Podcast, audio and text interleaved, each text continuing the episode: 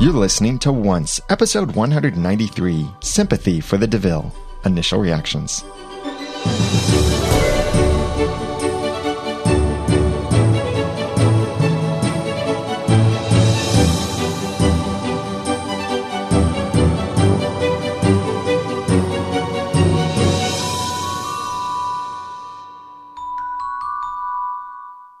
Welcome back to another episode of Once, the unofficial podcast for ABC's TV show Once Upon a Time. I'm Daniel J. Lewis. I'm Jeremy Laughlin. And thank you for joining us again and putting up with our random schedule recently while I was in Las Vegas from New Media Expo. But it was awesome to have Addie on there from Beyond Storybrooke.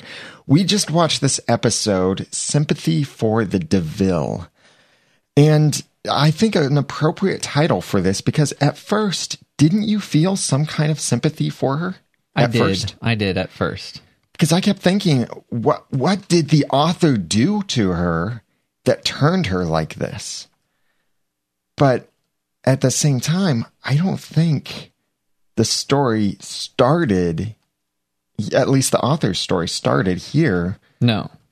I think, the story of him? Yeah, I think what actually changed the author was Cruella's mother. It seemed like she was the one who inspired him to start living life instead of recording life all the time. True. What he did with that was not amazing. Yeah. Probably shaped by the tragedy / cruelty. Nice. So the thing now we learn, Cruella's happy ending, her happiness that was stolen from her, is her ability to kill. What? Yeah. I don't think... She is totally psycho. Yeah, I don't think... She's actually a true villain. Yeah. She was just sort of... I started to wonder if... I mean, she's sort of what I would imagine if I didn't already have a frame of reference for Lily. She's sort of what I would imagine Maleficent's child would be, having had all of Emma's potential for darkness put into her. Yeah. She's just, I mean, who does that? Sidebar, though. Speaking of who does that, you lost 3 husbands to your daughter? 3? The same way? At what point do you decide, maybe I should get help, other than bringing a new man for her to kill? I'd probably be skittish after 1. Yeah. And, I mean, yeah. I get the mother dilemma, but 3? And she's still in the attic? I don't buy it. Well, in Storybrooke's side of things, for a brief while, Cruella had control over Maleficent, which seemed like it could be, ooh, that's an interesting twist to the story. But now Cruella is dead, unless Rumple saved her or something Maleficent. But we saw the body. And for one thing, that's one thing to know when someone is dead is when you do actually see the body. True, but it was at the bottom of a cliff and she didn't explode. That's true. That's usually how you know after going over a cliff that someone has died. Okay. But I'm going to guess that she is completely dead here. And what happened then with Maleficent is kind of just almost a pointless aside. That now Cruella doesn't control Maleficent. Because if Cruella could have been saved, she would have made Maleficent swoon in like the dragon that she is and save Cruella. But she didn't. Yeah, if there was time for her to think of that, I would say there was still just a dragon sleeping on the road somewhere. True. And that dragon didn't stay there forever. Probably not. No. Probably her control ends when she dies. I'd say so. Pongo will be back to his normal... psychiatry assisting, pleasant, puppy-like self anytime now. It was great to see Pongo again, but now we know that he wasn't at some point Cruella's husband that she turned into a dog. No, not even a stepfather. And Cruella's world is fictional London. Which they finally gave something of an explanation for. Yeah. All right, I'll buy it. It makes all those worlds seem far less real, in a sense. Well, I think it makes more sense for all of the worlds if they are locked in time, in a way. where there isn't any kind of technological development and the change of cultures and maturing over time and technology emerging. It does make more sense, but at the same time, the show used to feel as though it was set up so that these worlds were just other worlds. There was ours, as though ours wasn't really any different, except that it was one without magic. Yeah. And the others were just lands with magic. But now it's almost as if they exist for storytelling, which is a little more... It's just different than what I always felt the premise of the show was in the beginning. Right. But it does make it easier for telling stories of these characters, mm-hmm. making them magical without making them in our world, like Alice and Cruella and all of these other different mm-hmm. visits to fictional London. It's true. But it's kind of strange. But speaking of true, but not strange, is our gratefulness to you for sponsoring this episode of the podcast. Special thanks this time to David Newland, Steve Johnson, Lisa Slack, Tracy Anderson, Daniel Clark, Swan Got Hooked, and Aaron O. Thank you very much for your kind donations. Nearly all of these are subscribers, which means they donate on an automatic monthly basis, which really helps us the most. And also, we have 15 backers on Patreon. Thank you very much for your kind donations to the podcast. It really keeps it going, makes it possible to do things like record a podcast when we're out of town and host the podcast on the website and do a lot of other things. We could not do this without you. So thank you very much for your kind contributions. If you'd like to donate to the podcast, maybe one episode, several episodes, or automatic monthly donations, or just shop through our Amazon affiliate link so we get a portion of your purchase price back and it doesn't cost you anything extra, check out all of your options at oncepodcast.com/sponsor. And again, thanks to David, Steve, Lisa, Tracy, Daniel, Swan Got Hooked, Aaron, and our 15 Patreon backers. Thank you. Visit oncepodcast.com/sponsor. Two of them have names of podcasters on the show. Yeah. So we just need a Jeremy in there. That's right. So if you are a Jeremy, it's time for you to subscribe with some donations. Now we're going to get donors coming out of the woodwork. That's fine. The author's name is Isaac. Did you... Yeah. These are just our initial reactions. That's why we're all over the place. But Jeremy, did you notice anything about that name? Or did anything stand out of, oh, Isaac? No. Isaac Newton. I don't know. Yeah, Isaac Newton and Isaac Asimov are probably the two Isaacs that get most referenced in... society, I suppose. They're the two that come to mind, but I didn't see any real connection with him. There is Isaac, the son of Abraham and Sarah in the Bible. Well, there's that. And that Isaac was named because of Sarah's laughter, and Isaac means laughter in that language. But I don't see that necessarily coming into play here with a story writer or story maker being named Isaac. There's probably some other cool thing to the name, because they don't choose these names just for the sake of picking a name. Most of the time, the names have some kind of meaning. So we'll dig into that more with our full discussion, and we'd love your feedback too. And I'll tell you more how to send your feedback in a little bit. I hated him less by the end of the episode.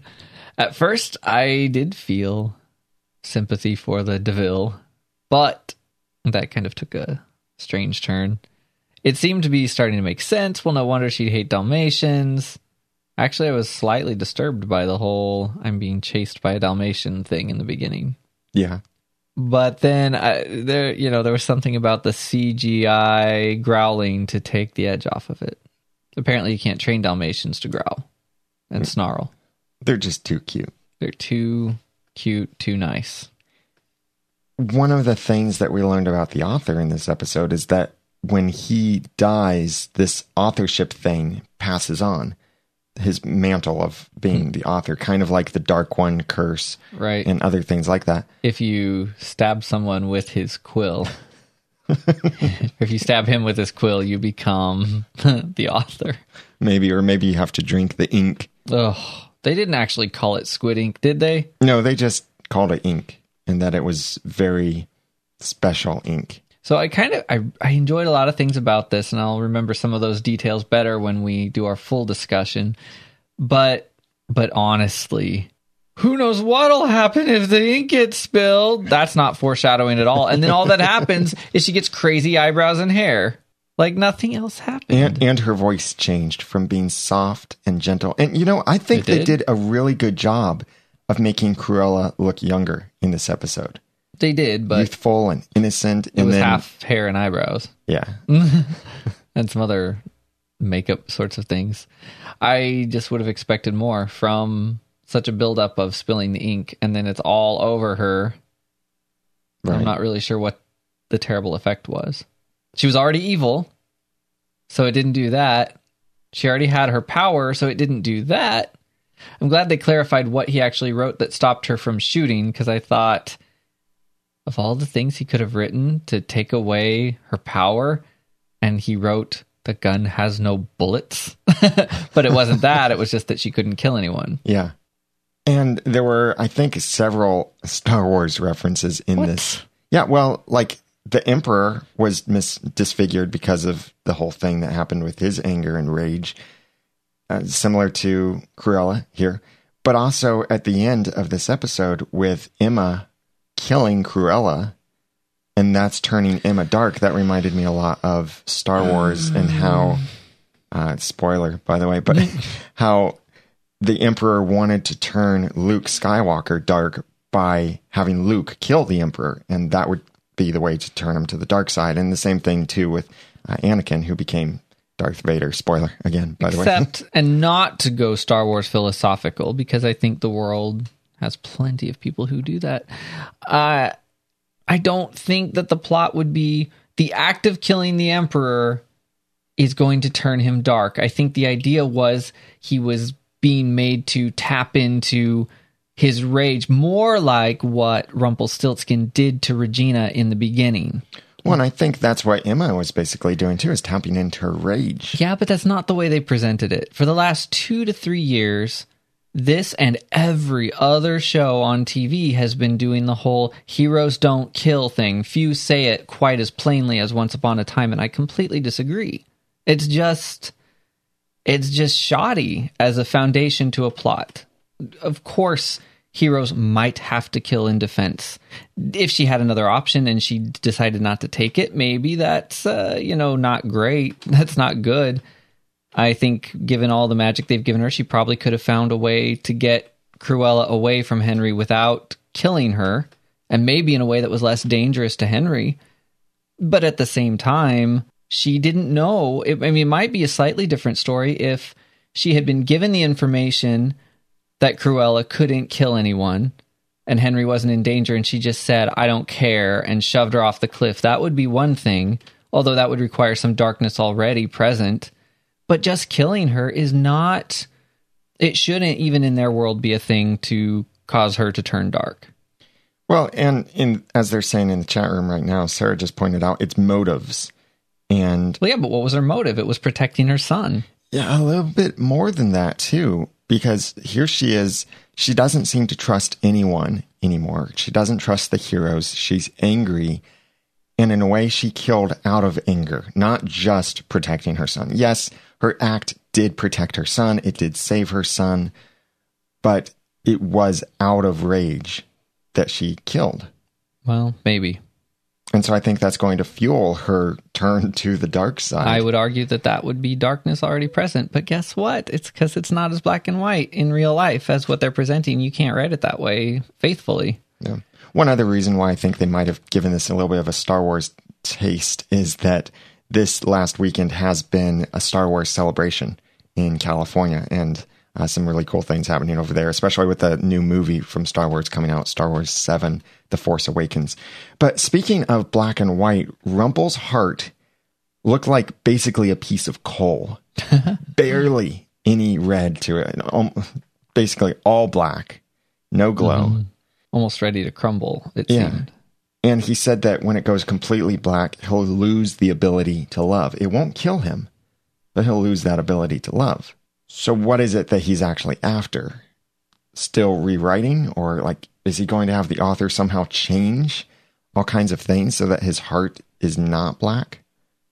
Yeah, the question is, can the author change the past? And is that what Rumple wants? Or is there something that the author can write in that will fix his heart?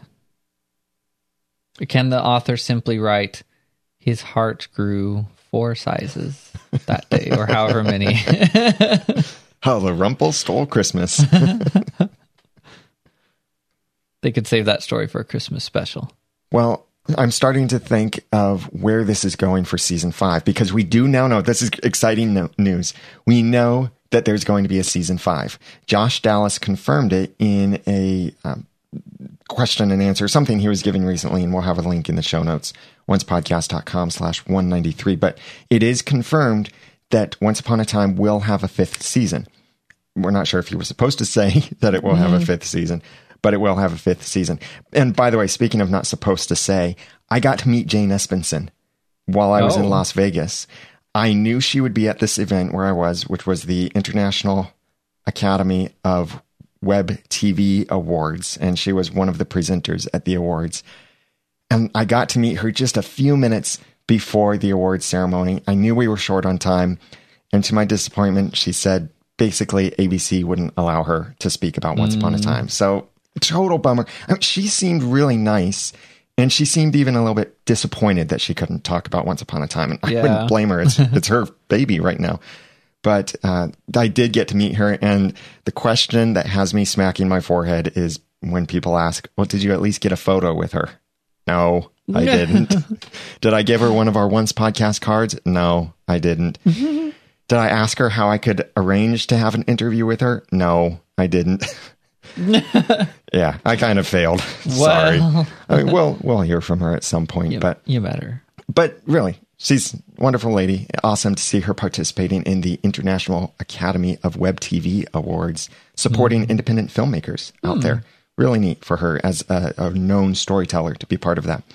She's definitely one of our favorites. Yes. And I wanted to tell her that, but I was just so short on time to be able to say anything that it didn't go well. I'll be able to fix that. I'll find the author and have him rewrite the story for us. Typically, when the dialogue feels just that much better, I'm like, yeah, this is an Espenson. So where we're going with this in season 5 could be an interesting direction. What if Emma becomes the villain of season 5? What if Rumple is gone, or Rumple and Emma team up? Like I joked in our last episode, how I jokingly said something to a listener about Emma running off with Rumple. Now I'm thinking that might not be too far off. Not like in a romantic way, but in the way of teaming up together and Emma starting to think, yeah, this side makes more sense. Yeah, let's get our happy endings for the villains. Yeah, the heroes don't deserve their happy endings because the heroes aren't heroes after all. You villains are just misunderstood people. You just want true love. You just want to be respected. You just want your family, or whatever direction they could go with that. We have 4 episodes left in season 4, and the finale date is May 10th, and it's a 2-hour finale event. So keep that in mind with your DVRs and your schedule and everything, and we'll keep that in mind with our scheduling for the party, which we will announce very soon. A good way that you can make sure that you find out the details about the party is sign up for our email list over at oncepodcast.com, and we'll send out those details as soon as we can. We'll also share them on Twitter, on the Facebook page, the Google+ page. We'll share it everywhere. But what do you think about that? Do you think Emma will go completely dark and stay that way? Oh, so up in the air, because I mean, on the one hand, you've got the build up to Shattered Sight, which I'm sure there were some stubbed toes. But then you've got the Zelena thing that's been building unbeknownst to us for all this time. I forgot completely about that in our conversation. So, I suppose they should not be underestimated.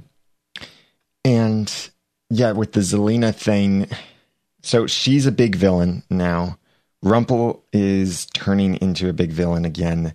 Emma might be turning into a villain. If this arc doesn't resolve in this season. And I'm okay with it not resolving completely, because I want to see a great lead-in into season 5, which at this point now I believe that season 5 will be the last season for Once Upon a Time. It could be longer, certainly could be, and it would be great if it is. But I'm thinking season 5 might be the end. And this could be a way of their building up to it to make some kind of final battle and resolve it in some way. I have no idea how they could do that with how they're setting things up. I could see maybe the Zelena thing being resolved this season, the Robin and Regina arc being resolved, but the Rumple, the happy endings, maybe even the author being resolved or killed this season. But Emma going dark, maybe that changes. Maybe she becomes the Dark One. So the author, if he gets killed, I think Henry's the next. Yeah. For obvious reasons. Oh, yeah. And then wouldn't it be tragic if the first story he has to write is the story of his mother turning dark? Unless he uses his power as an author to turn her back to light again. Is that too much manipulation? Might be, but... Or is that just the way the story should go? Manipulation to a good end, or trying to right everything that was wronged by the other author? Yeah. How did he get from where he was to where he ended up writing such terrible things? I think this is that this was the story not only of Cruella, but of the author as well. That he was inspired by Cruella's mother to basically write his own stories, or to participate, to live life. And then with this broken heart that he got from Cruella, I remember in the chat room during the live show tonight, people were saying, oh, maybe Isaac broke Cruella's heart. No, it was the other way around, actually. So I think because of that, he's gone on this new quest to make a better story and write things differently. Here's one thought I just had on our conversation about Henry possibly becoming an author. What if the names of the authors go backwards alphabetically? H comes before I. So maybe that's why he has the name Isaac, is so that it's an I and then H. I don't know. That's a bit of a stretch. Difficult. Like, does it all go back to someone that has the name A? And or then like it's over. The first author was maybe a Z. Maybe Zoso was the first author. Okay, I'm getting absolutely crazy here. But we'd love to have your feedback for this episode of Once Upon a Time. So please send us an email with the subject line, Sympathy for the DeVille, and send that off to feedback@oncepodcast.com. You can leave a voicemail at 903-231-2221, or send a voice message through the website at oncepodcast.com. You can get the show notes for this episode at oncepodcast.com/193. Join the forums and subscribe to the podcast, rate, review us in iTunes. All of that is available at oncepodcast.com. And we'd love to read some new reviews in the podcast. So check that out. oncepodcast.com/iTunes. Please connect with us on Twitter at oncepodcast. And I'm Daniel J. Lewis on Twitter at The Ramen Noodle. I'm Jeremy Laughlin on Twitter at Phlegon. That's PHLEGON. Look for our coming announcement for the finale party, and come to that in the greater Cincinnati area on May 10th and get ready for an exciting finale. But until then, there's more than one way to skin an author. And thanks for listening.